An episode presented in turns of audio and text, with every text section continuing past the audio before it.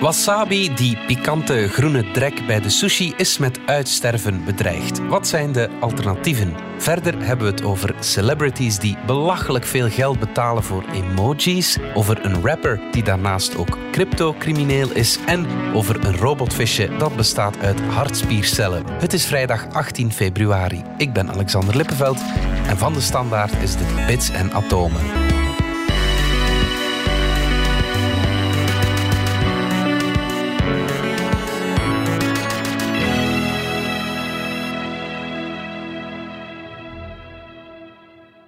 Dominic Dekmijn, technologiejournalist, en Pieter van Doren, wetenschapsjournalist. Pieter, we beginnen pikant deze week. Ja, heel pikant zelfs bij wasabi. Ja. Ik ken dat wel, dat groene spul dat bij alle sushis mee geserveerd wordt. Ik laat het altijd liggen. Je hebt niet helemaal ongelijk, komen direct op terug.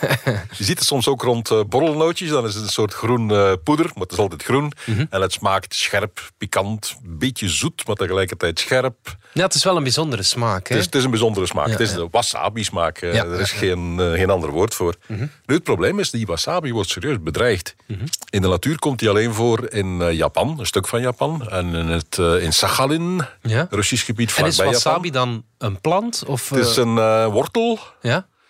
Een beetje zoals gember eigenlijk. Ja. Maar dit is een lange, zoals een wortel. Ja, de rode wortel bedoel ik dan. Ja. Een duim dik, 20, 30 centimeter lang.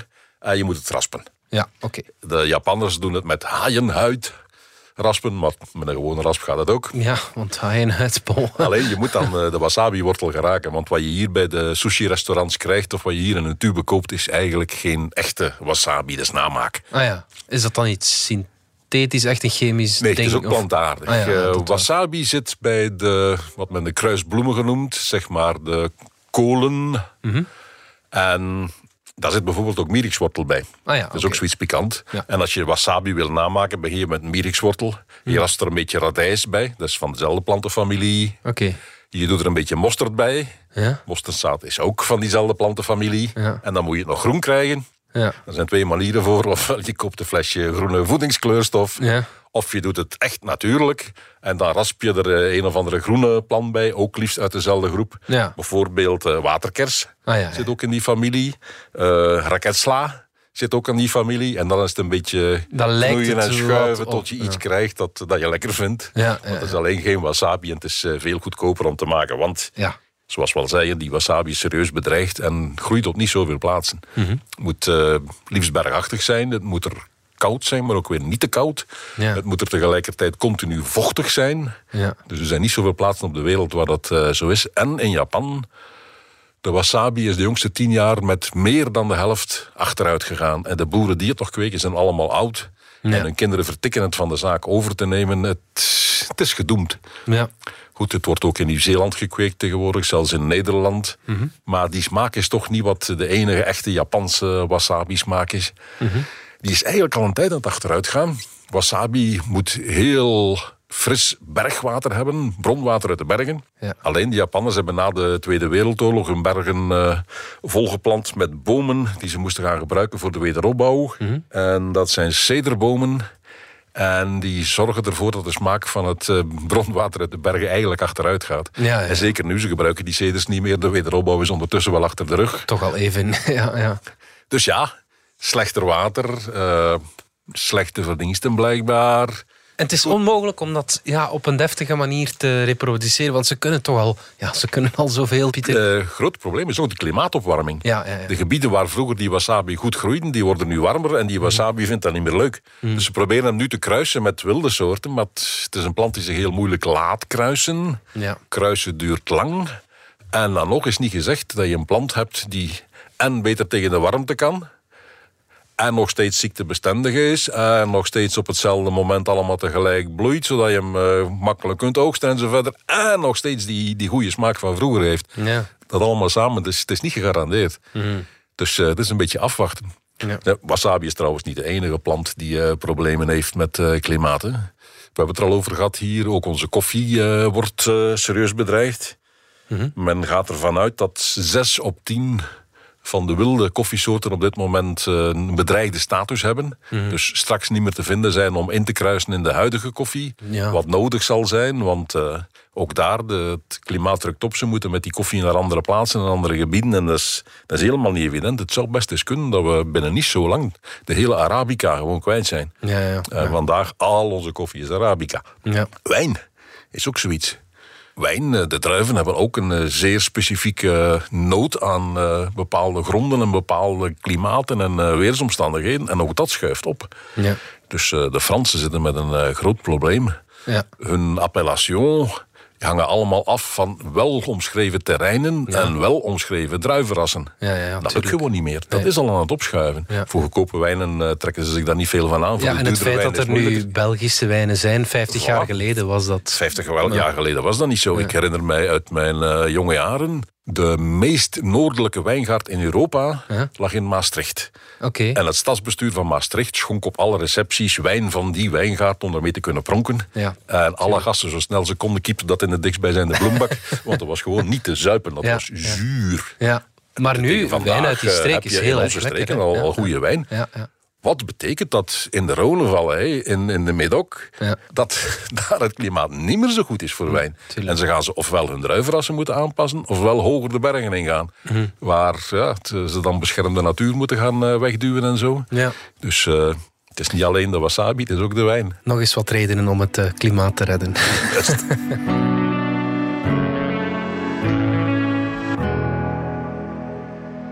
Dominic, je hebt al regelmatig verteld over NFT's, die non-fungible tokens.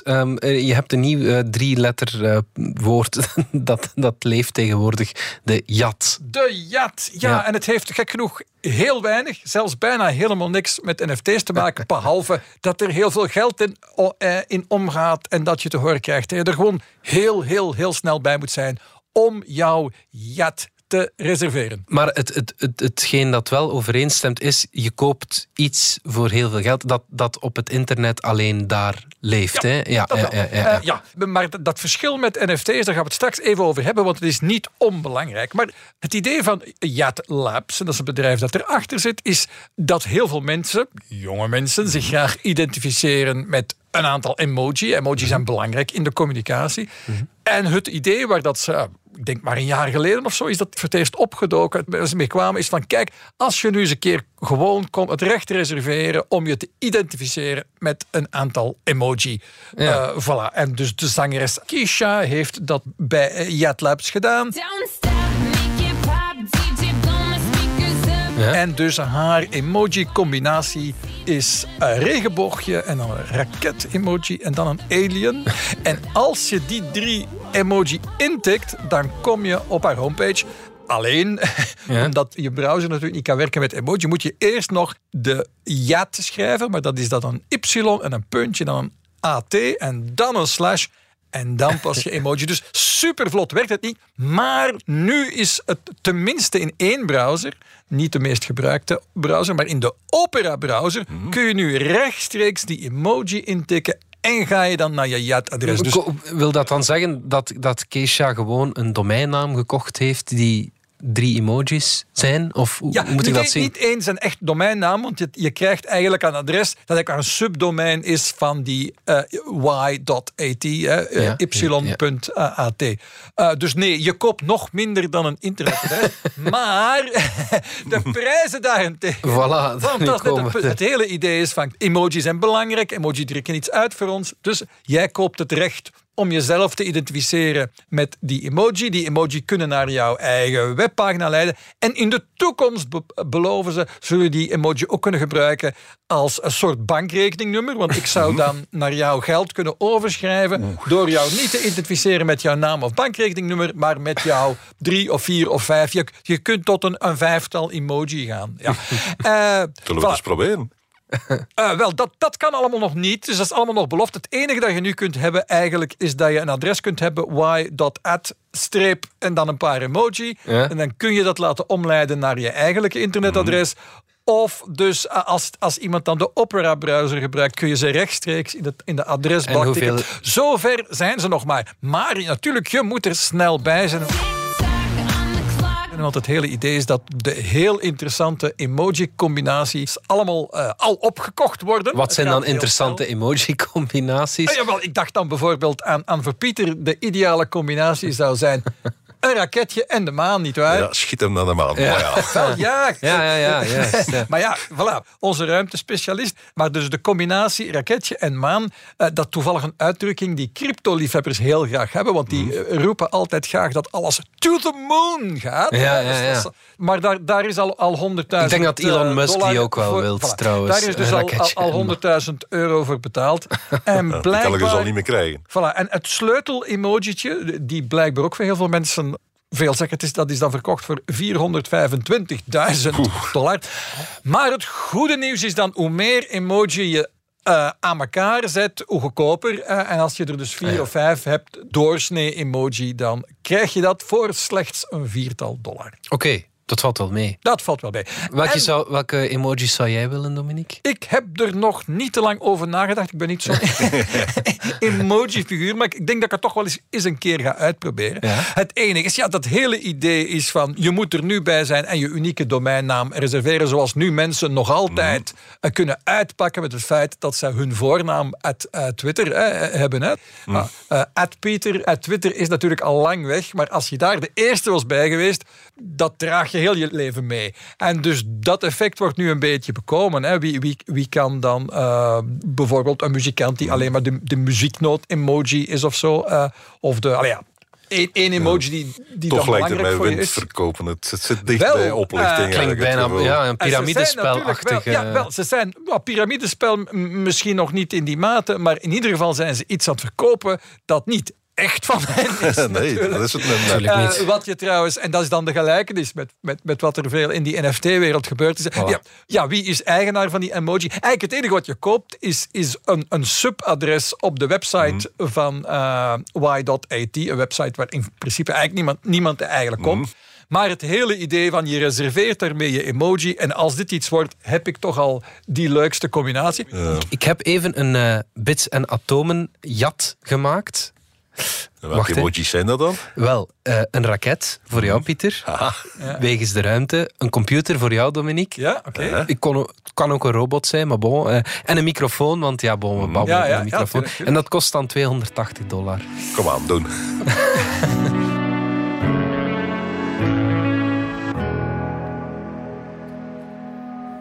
Pieter, robotvissen, dat zijn misschien wel de dokters van de toekomst. Tegenwoordig zwemmen die zelfs met menselijke hartcellen. Ja, en dat is nieuw. Ja, vertel.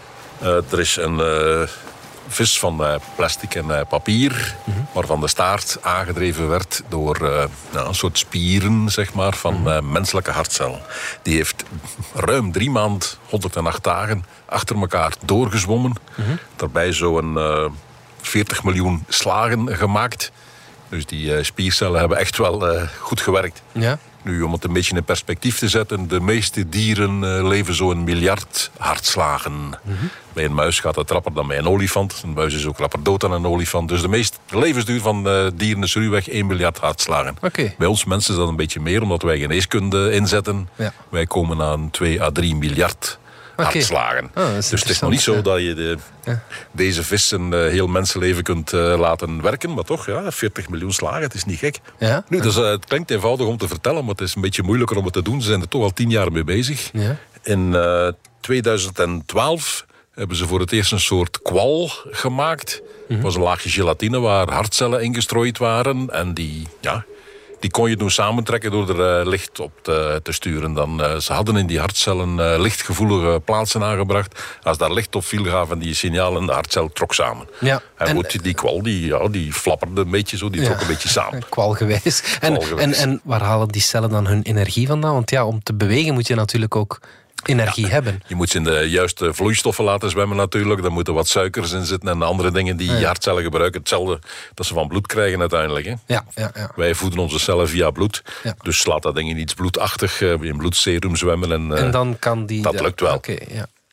In 2016 waren ze zover dat ze rattenhartcellen konden gaan gebruiken. En deze keer een stuk gecoördineerder ook al. Mm-hmm. En toen hadden ze een soort plastic rog gemaakt. Een ding dat met 2 vleugels nog sloeg. In plaats van zomaar samen te trekken zoals die kwal. Ja.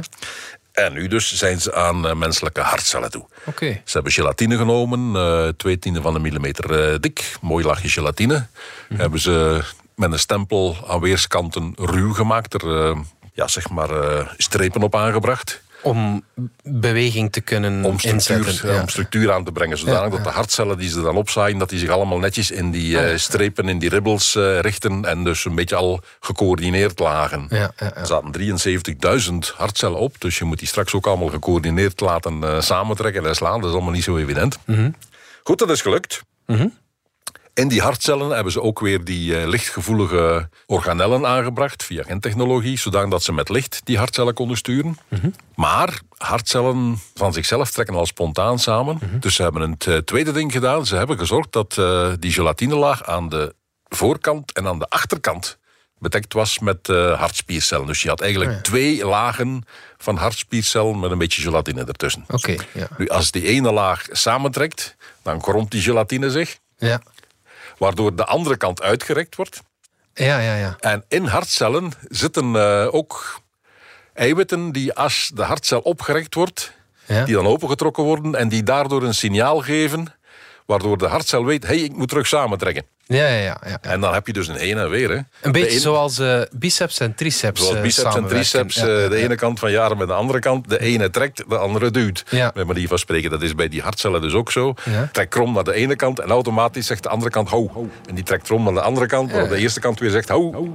En je hebt dus een gecoördineerde heen en weer beweging. Dat was, moest je hebben om die staart van die vis aan te drijven. Ja. Hou. En dan is de vraag natuurlijk, wat is het nut? Wat is het nut? Het nut is om net die coördinatie te bestuderen. Die 73.000 hartcellen daar allemaal samen slaan in 2 richtingen en ze doen dat samen. Ja. En gecoördineerd in een redelijk vast ritme. Ja. Dat is al stap 1. Dus je kunt die coördinatie bestuderen. Mm-hmm. Ik sprak van een vast ritme. En dan komt stap 2. Een menselijk hart wordt aangestuurd door wat men de sinusknoop noemt. Okay. Dat is een groepje cellen dat een elektrisch signaal geeft. Dat signaal loopt over het hart heen en zorgt dat de hartspieren of de hartspiercellen mooi gecoördineerd samentrekken, waardoor het hart leeggeknepen wordt. Ja. Het begint aan de ene kant, er gaat een soort knijpgolf over het hele hart en het stopt aan de andere kant. En dat zorgt ervoor dat je bloed rondpompt. Ja. Dus dat doet die sinusknoop, dat elektrisch signaal lanceren in een vast ritme. Het is de pacemaker, de natuurlijke pacemaker van het hart. Ja. Hebben ze hier ook geprobeerd. Ze hebben aan die 2 strips hartcellen nog een klein aanhangertje bijgemaakt. Een soort bolletje op een heel smal steeltje. Mm-hmm. Die cellen in dat bolletje begonnen inderdaad van zichzelf spontaan samen te trekken. Gaf een elektrisch signaal dat inderdaad door die hele spierlaag liep. Waardoor dat bolletje eigenlijk een ritme aan het hart gaf. Ja.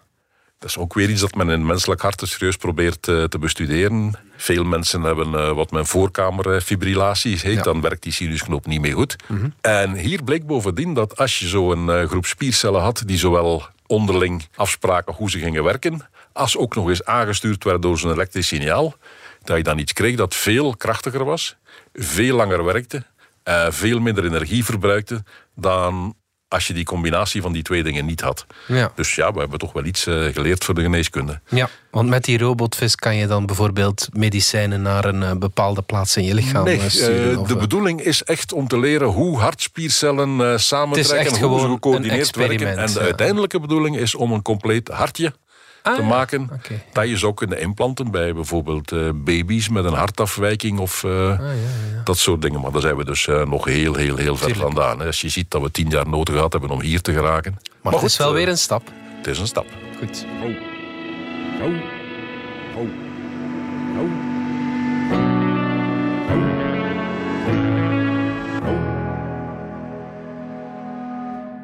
Dominic, waar heel veel geld is, daar is ook heel veel criminaliteit. Dat is bij bitcoin niet anders. Razzlekhan, een rapper, is blijkbaar betrokken in een of ander Ja, in een of andere diefstal, in een of andere witwasschandaal. Of ze echt een rapper is, daar is discussie over. Op YouTube en elders. Ze zit eigenlijk overal op de sociale media. Deze dame zit Heather Morgan. Begin 30, 31 is ze geloof ik. En ja, ze is ondertussen vrijgelaten horen, maar ze is gearresteerd. Ja.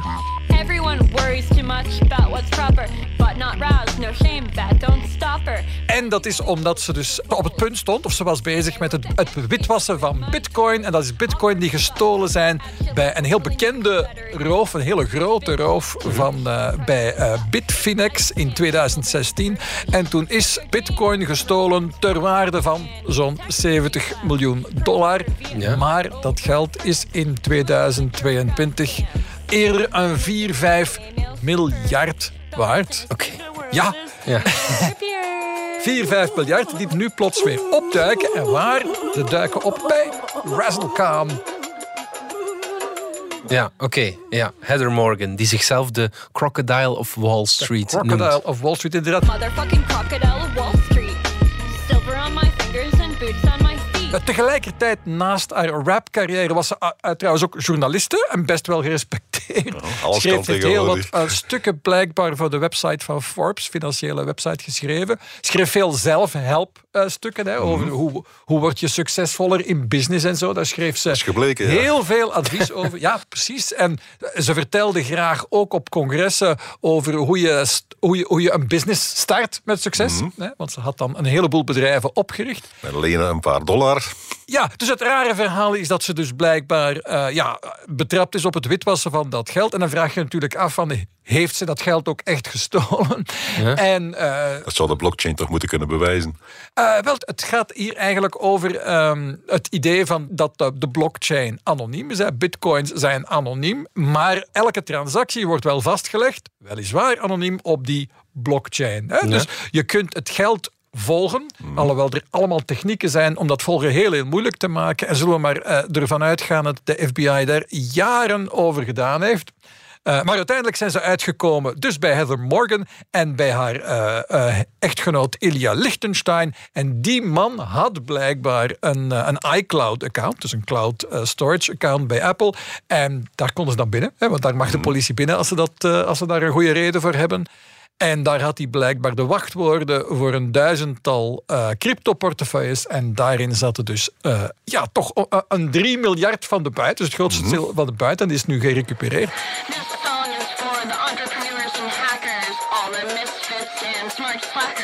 En dus het gekke is, ja, ze had niet zomaar een klein beetje van dat geld doorgekregen, maar dat echtpaar bleek toch toegang te hebben tot de hele som. Wat toch suggereert dat zij niet zomaar...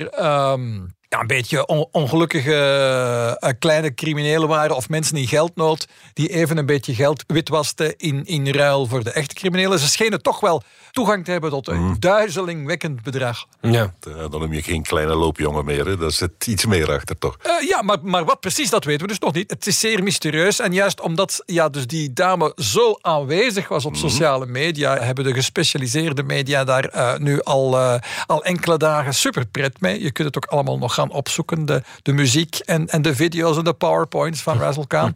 Maar nee, voorlopig weten we dus niet hoe dat geld dan bij haar is terechtgekomen en welke rol ze dan speelt in wat toch een van de allergrootste roven uit de geschiedenis moet zijn. Ja, oké.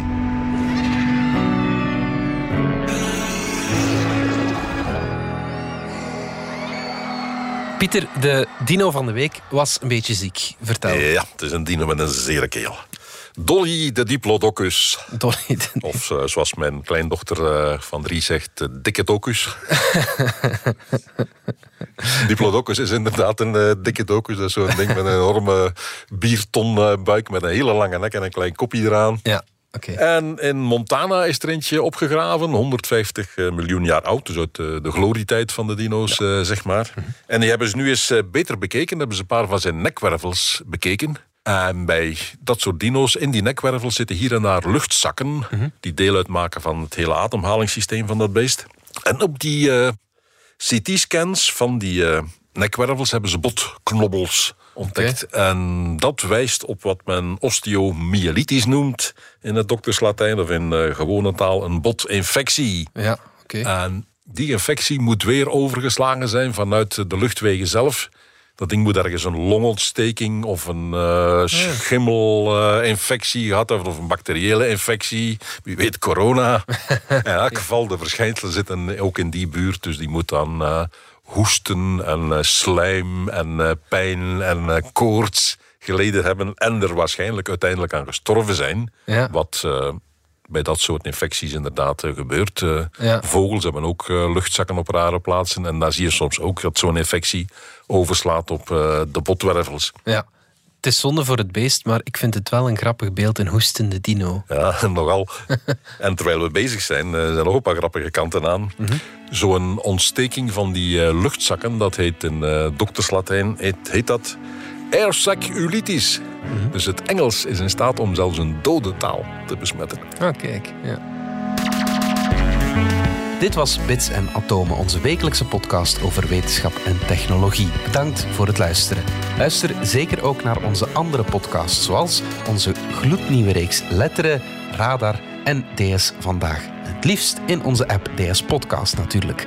Alle credits van de podcast die je net hoorde vind je op standaard.be/podcast. Reageren kan via podcast@standaard.be. Volgende week zijn we er opnieuw.